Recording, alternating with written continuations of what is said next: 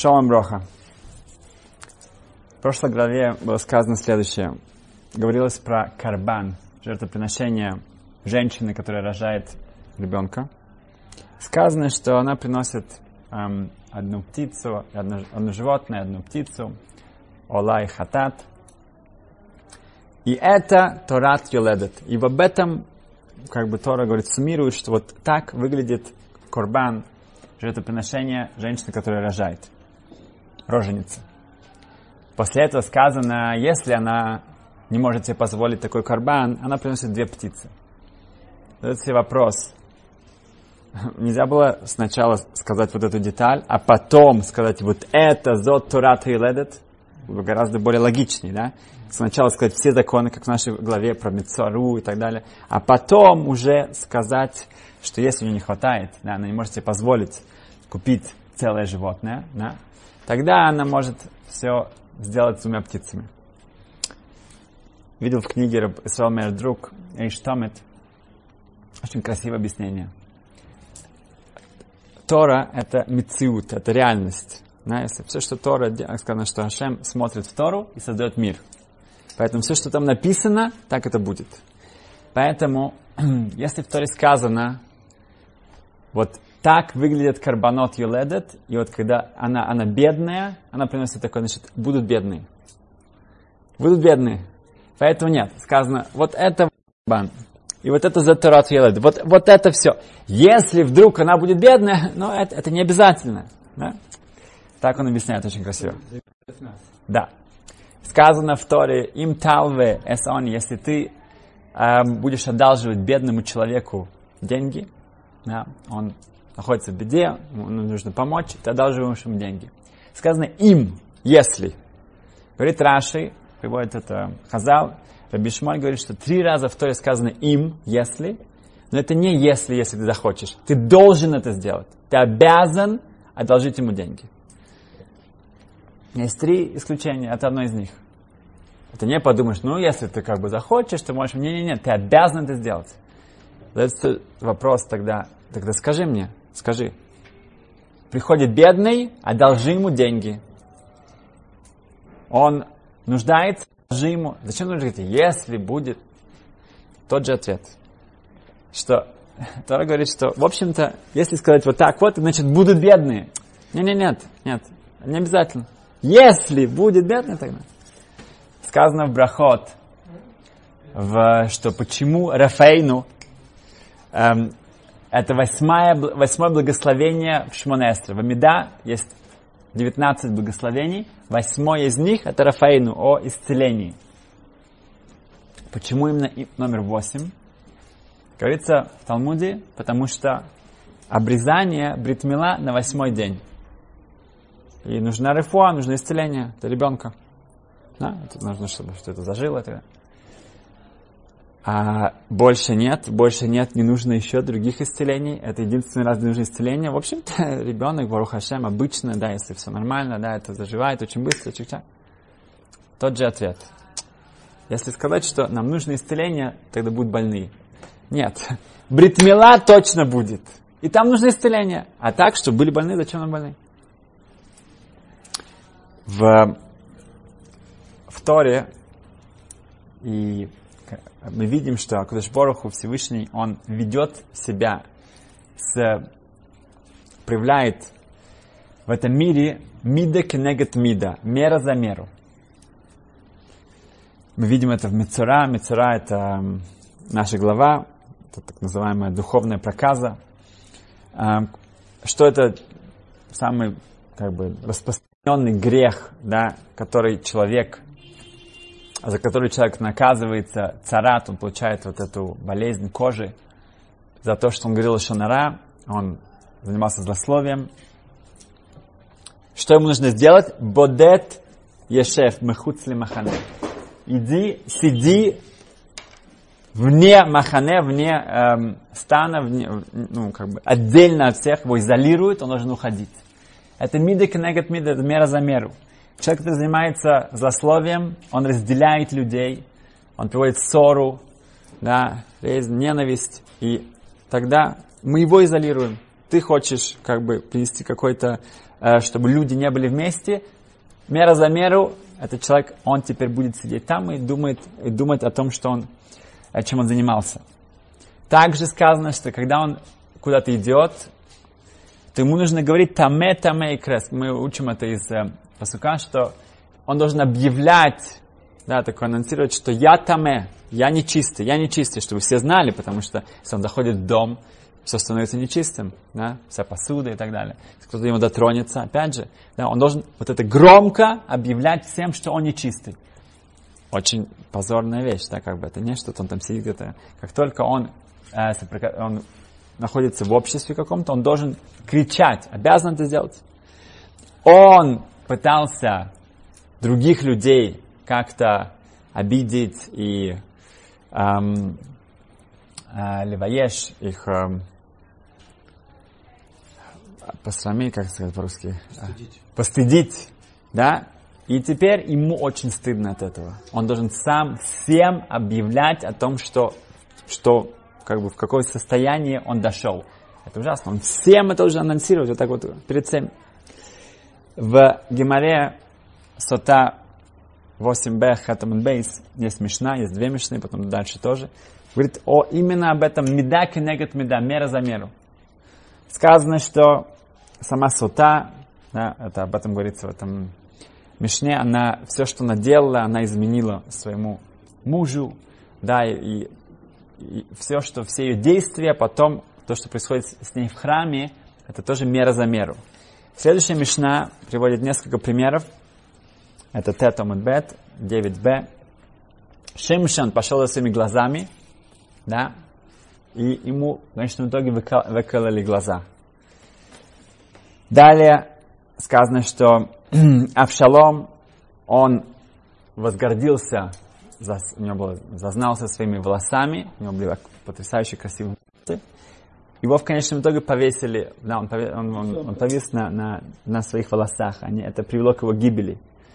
Сказано, что он взял 10 жен своего отца, поэтому а, в него вонзилось 10 эм, стрел. Далее сказано, что он украл 7 сердца еврейского народа, сердце Сангедрина, да, и сердце своего отца, поэтому тоже вонзилось стрик эм, коп, копей. Копье. Эм, вот это вот три раза в него, да, в копьем каждый, да, вонзил в его сердце. И дальше, опять говорится о нем больше, но говорит Мишна тоже, когда это говорится о хорошем да? Мирьям ждала своего братика Моша. Она смотрела, что с ним будет, когда он, он в этой своей маленьком таком кораблике, колыбельке, он плыл по Нилу. Она смотрела, она бежала за ним и ждала, что произойдет с ним. Поэтому позже весь еврейский народ ждет, пока она очистится, и никто не двигается, она ждет весь еврейский народ за то, что она когда-то ждала своего брата. Семь дней. Семь дней. О, Сколько точно. она ждала? Да, гораздо меньше. Потом сказано, что э, Йосиф Ацадик, он хоронит своего отца, он был самым великим, ну, как бы самым почетным эм, в этот момент, и он эм, занимается эм, похоронами своего отца Якова. За это самый почетный человек, самый возвышенный Мошерабейну, он тот, кто занимается похоронами, ну, эм, он вынимает гроб э, Йосифа и берет его с собой из Египта, когда выходит. И кто занимается похоронами Мошерабейну, Акудыш Боруху, сам Всевышний, потому что он как бы самый, э, ну, более почетного никого не было. Эм, это мида кенегат мида, мера за меру. Знаем, что Ховецхайм, он написал Мишна Брура. Мишна Брура это шесть томов, которые описывают эм, все галахот, все законы, которые самые повседневные, связанные с э, на- весь, что каждый должен делать с утра, молитва, эм, все праздники и так далее. И его комментарий, вот это вот собрание всех галахот, всех, эм, эм, как это актуально относится в наши дни, это считается, стало классическим, да, без Мишнабруры в наше время невозможно, да, как бы все возвращается к Мишнабрура. И каждое слово там, которое написано, оно очень взвешенное, очень четко, очень точно. Сказал Яков Каменецкий, почему? Потому что Ховецхайм сам, он был очень аккуратен с каждым словом, которым он говорил.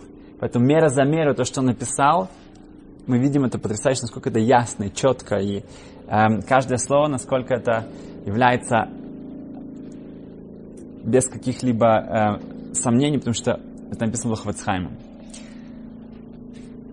Интересно, была такая история с э, Херцкел Левенштейн, э, Машгиах в э, Понович возвращался на такси со своим одним другом, он был на похоронах, участвовал в похоронах, и водитель, пожилой водитель, который он тоже, ну, они говорили на идыше, он тоже знал идыше, он как-то вмешался в их беседу, как таксистов это принято, и он говорит, а вот э, что вы, откуда вы едете? Он говорит, ну, с похорон. Кто умер-то? Сколько ему было лет? Ну, почти сто лет. Говорит, о, да? Смотрите, он говорит, вот я приехал из такого там местечка, и у нас очень, ну, как бы было, все люди жили очень-очень долго. Да, нормально было. В те времена, даже 80-90, да. И, да. Говорит, почему? Таксист у него был пшат, он не знал, но почему. Потому что эм, там очень была э, полезная еда. Фрукты, овощи, как бы все было очень полезно, без каких-то химикалий и так далее, да, удобрений. Поэтому, а сейчас нет, сейчас все это уже, все химия, все это. Хацкого Левинштейн, он, он не мог такое как бы пропустить. Он сказал, а на самом деле а в ваших, эм, там в тех краях, там не смотрели новости. И там не обсуждали все это лошанару и постоянно говорили о политике и все это самое и так далее. У людей было чистые, чистые уста, чистая душа. И сказано, кто Ховецхайм, кто, у кого будет жизнь, это, это посука Стейлим, да, Ховецхайм. Кто лицо лишен хамера, тот, кто охраняет, чтобы у тебя не было эм, э, злословия на твоих, э, в твоем устах, тот удостается долго жизни, не зависит от фруктов и овощей. Это тоже мера за меру, это тоже мы видим это. В...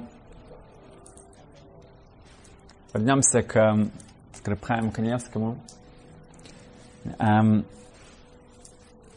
Понева Жиров, это Йосиф эм, Шлайма Каханеман, который построил Ешиву здесь, в Израиле, в Небраке. Он был главным раввином у себя в Поновище, в Литве. У него была огромнейшая община, процветала, пока ее не уничтожили нацисты и литовцы. Um, и он um, уже когда, в его время уже эта ишива была элитная ишива, и к нему пришел один из um, людей, который помогал учению ишивы, он давал uh, большие суммы, на, особенно в те времена, это было совсем непросто.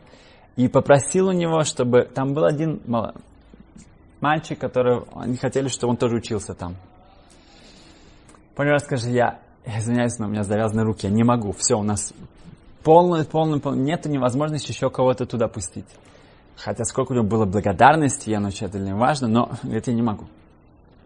Проходит немножко времени, он, он куда-то идет, он, на улице он, он, он встречает Рабхайм Каневского. Рабхайм Каневский говорит, между прочим, там есть один, слышу, один, один молодой человек, ему бы действительно было бы очень хорошо учиться в Ишиве в Поновиче. Тот же, тот же. Он говорит, хорошо, берем. Да, неважно как, что, возьмем его. И потом мы спросили, ну, как бы, вот этот спонсор, да, он тоже, как бы, очень, ну, важный человек, и он, у него благодарность к нему, да, он, как бы, и Рабхайм, э, ему отказали, как бы, да, что тут, что, что случилось? Он говорит, ну, когда нужно сделать что-то для Торы, кого-то, кому-то помочь, да, это, ну, иногда это возможно, иногда невозможно. Но когда сама Тора тебя спрашивает что-то, тут уже неважно, можешь, хочешь, тут уже, когда Тора тебя спрашивает, ты это делаешь, неважно что. Надо понять, что Рабхайм Каневскому было тогда 30 лет. Да, не 70, не 60, не 8, 30 лет. И Понева Жираф, который был тоже не маленький человек, он называл его, что для него это была Тора. Тора для ему что-то приказывает что-то делать. Эм, Мида Кенегат Мида, мера за меру, мы видим это у Рабхайма, это было очень, очень, очень очевидно. Эм, к нему на Лагбомер, 33-го Омера, да, в, есть такая, такая традиция эм, мальчикам не стричь волосы, пока им не исполняется три года. Если это близко к Лагбомеру, да, тогда как раз в этот день по Кабале, по Аризалю есть такая традиция, что ведут к какому-то важному, а, какому-то праведному человеку, и он начинает резать им волосы. Это я уже рассказывал, когда Крабляшеву, у него тоже на Лагбомере, у него была огромнейшая очередь, там было самое... И рассказывают, что ну, когда я была там, есть такой известный э, Машгех, и он привел своих внуков, и когда их очередь подходит, то Габа, помощник Рабляша, говорит, смотрите, смотрите, это внуки этого Машгеха. И Рабляшев на него смотрит, говорит, что мне больше отрезать? Что это мне хотите больше? Ну вот.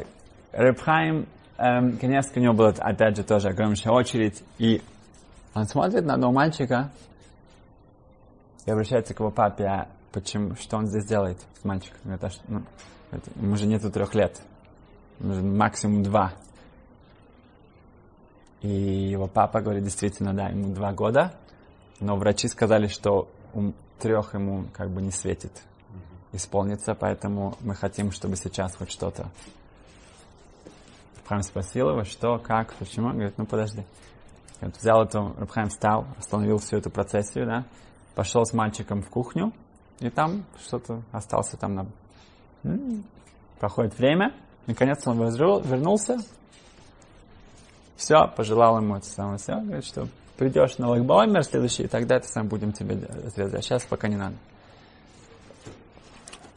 Вот отец спросил, а что, что так, ну, что они там с ним делали сами?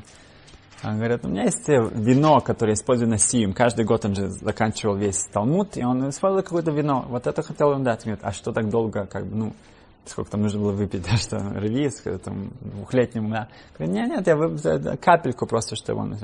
Но я, я учил сказать благословение. Баруха Ташем, Лакейн Махамбурей, Периагофен. Пока я его научил, прошло несколько минут, и потом я дал ему пару капель, все. Барух Хашем, следующий лагбомер, они пришли, он им отрезал волосы, да, это самое все было отлично. Но Торас Хайм, да, Тора это Хайм, это жизнь, да, как говорил Реборух Бер, что люди говорят, что Тора это воздух. Как воздух. Говорят, неправильно. Воздух это средство, чтобы жить. Тора это жизнь. Тора это сама жизнь. Это не средство, чтобы жить. Это не что-то, что мне нужно делать, чтобы как-то жить. Это сама жизнь. В... Сказано, что когда умирает праведник, то это дает капарука. Ну, искупление для поколения. Мы сказали уже в прошлый раз, что это только когда мы, мы что-то из этого для себя берем, мы как-то делаем какую-то чиву, да, мы, это нас затрагивает, мы, мы становимся другими, тогда это работает. Если нет, это было просто так. И пара дума, сказано, что как, так же, как пара дума очищает, красная корова очищает, так же миса с цадиким смерть праведников она очищает. Парадума, она очищает что? Сжигают, берут немножко пепла, бросают воду, и потом эту воду прыскают немножко, и все. Да. Третий день, седьмой день, человек, он очищается. Не берут корову и кидают эту корову на человека, чтобы очистить, да? На человека ничего не останется. Да, то же самое, не знаю, о, Рабхайм Каневский, он учился 17 часов в день. И он учился, он учился, он не просто там, ну, 17 часов в день. Тогда я тоже буду 17 часов в день учиться. Это значит взять корову, бросить на, на кого-то, это самое, вот от него останется это самое что-то, да, там. Это надо взять что-то небольшое, немножко вот этого пепла, да, что-то там осталось, что-то для меня. И вот это вот поможет мне измениться, и тогда действительно эм, это было не зря. У Рабхайма было потрясающее терпение.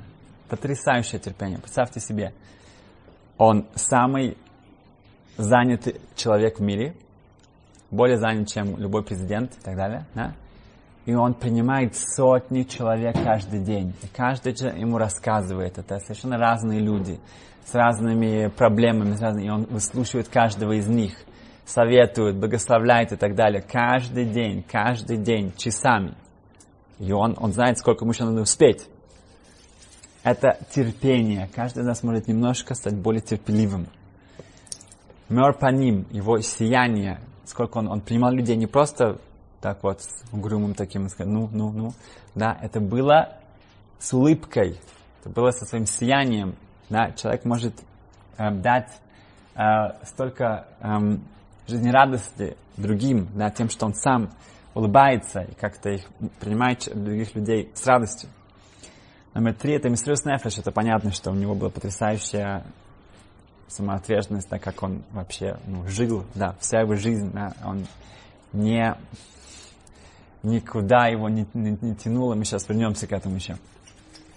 Ницул Зман, он использовал свое время, да, это, мне вообще тяжело об этом говорить, да, как бы, ну, использовать свое время. Время это жизнь, да, это, это, это что-то, что мы каждую секунду мы теряем еще одну секунду. Или мы не теряем. Если мы что-то сделали полезное, хорошее, тогда мы не потеряли. Но если мы не сделали, мы потеряли. Это жизнь. У него это было максимальное использование времени.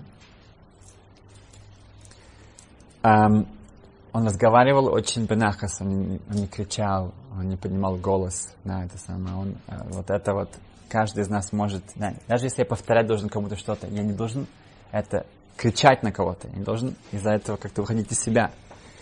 Это просто несколько таких маленьких эм, пунктов. Но одна, мы все эм, каждый второй шиур, да, у людей, ну, если мы смотрим, называется секреты чего-то, тайны чего-то, если это не секрет чего-то, или это не кабала, это, это уже неинтересно. Людям, как бы, ну, что я буду, как бы, слушать просто какой-то урок, да, тайна, секрет, о, это да. Мы тут тоже, я хотел поделиться, я слышал, эм, секрет Репхайм Каневского. Его спросил один из его эм, хавус, его те, кто учился с ним годами, а как это он сидит в синагоге, например, да, с начала молитвы до конца он смотрит только в Сидур, больше никуда не смотрит. Начало до конца. Дома то же самое. Он сидит, он... надо понять, что он, он молился, чтобы у него, он, он, он забывал все вещи, которые ему не нужны. К нему приходили, задавали какие-то вопросы, какой-то финансовый, какой-то там Уолл-стрит, я не знаю, что такое. Да, нужно было ему все объяснить, да? да? И потом он давал свой ответ, и люди нервничают. И, может быть, им думают, а, мы не, мы не узнали, а что если это... Через пять минут они верну, вернулись и говорят, а, извиняюсь, мы вот, вот, а вот что? Он говорит, все сначала. Он же все забыл. Он совершенно уже все, он не помнит ни о чем вообще. Ему все сначала нужно объяснить, и он, а, вот это вот, да. Он не хотел, чтобы это было в голове. Да, это что-то, что ну, нам это не... Эм, так Рабхайм сам сказал, почему у него это. Почему он может вот так вот весь, всю молитву, например, смотреть в Сидур и вообще никуда больше не, не оглядываться. Потому что я очень ленивый. Я очень ленивый. Я очень ленивый. Ну, как бы, если бы я бы такое слышал, ну, как такая скромность такая, да, как бы он такой скромный. А Рабрувен Лойхтер, известный Машгех, он это потрясающе объяснил. Что такое ленивый? А?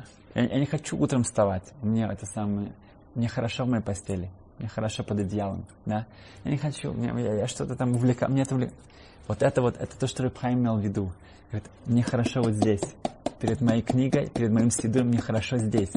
Зачем мне все это остальное? Мне лень, лень имеется в виду. Мне хорошо, где я сейчас. Мне не интересует все это вокруг. Да? Если, я не знаю, там, Путин о мне не думает, зачем мне думать о нем? Да? Зачем, зачем мне все это остальное? Мне хорошо вот здесь вот, здесь мне хорошо. Беза Сашем, чтобы мы действительно что-то взяли для себя. Счастливо.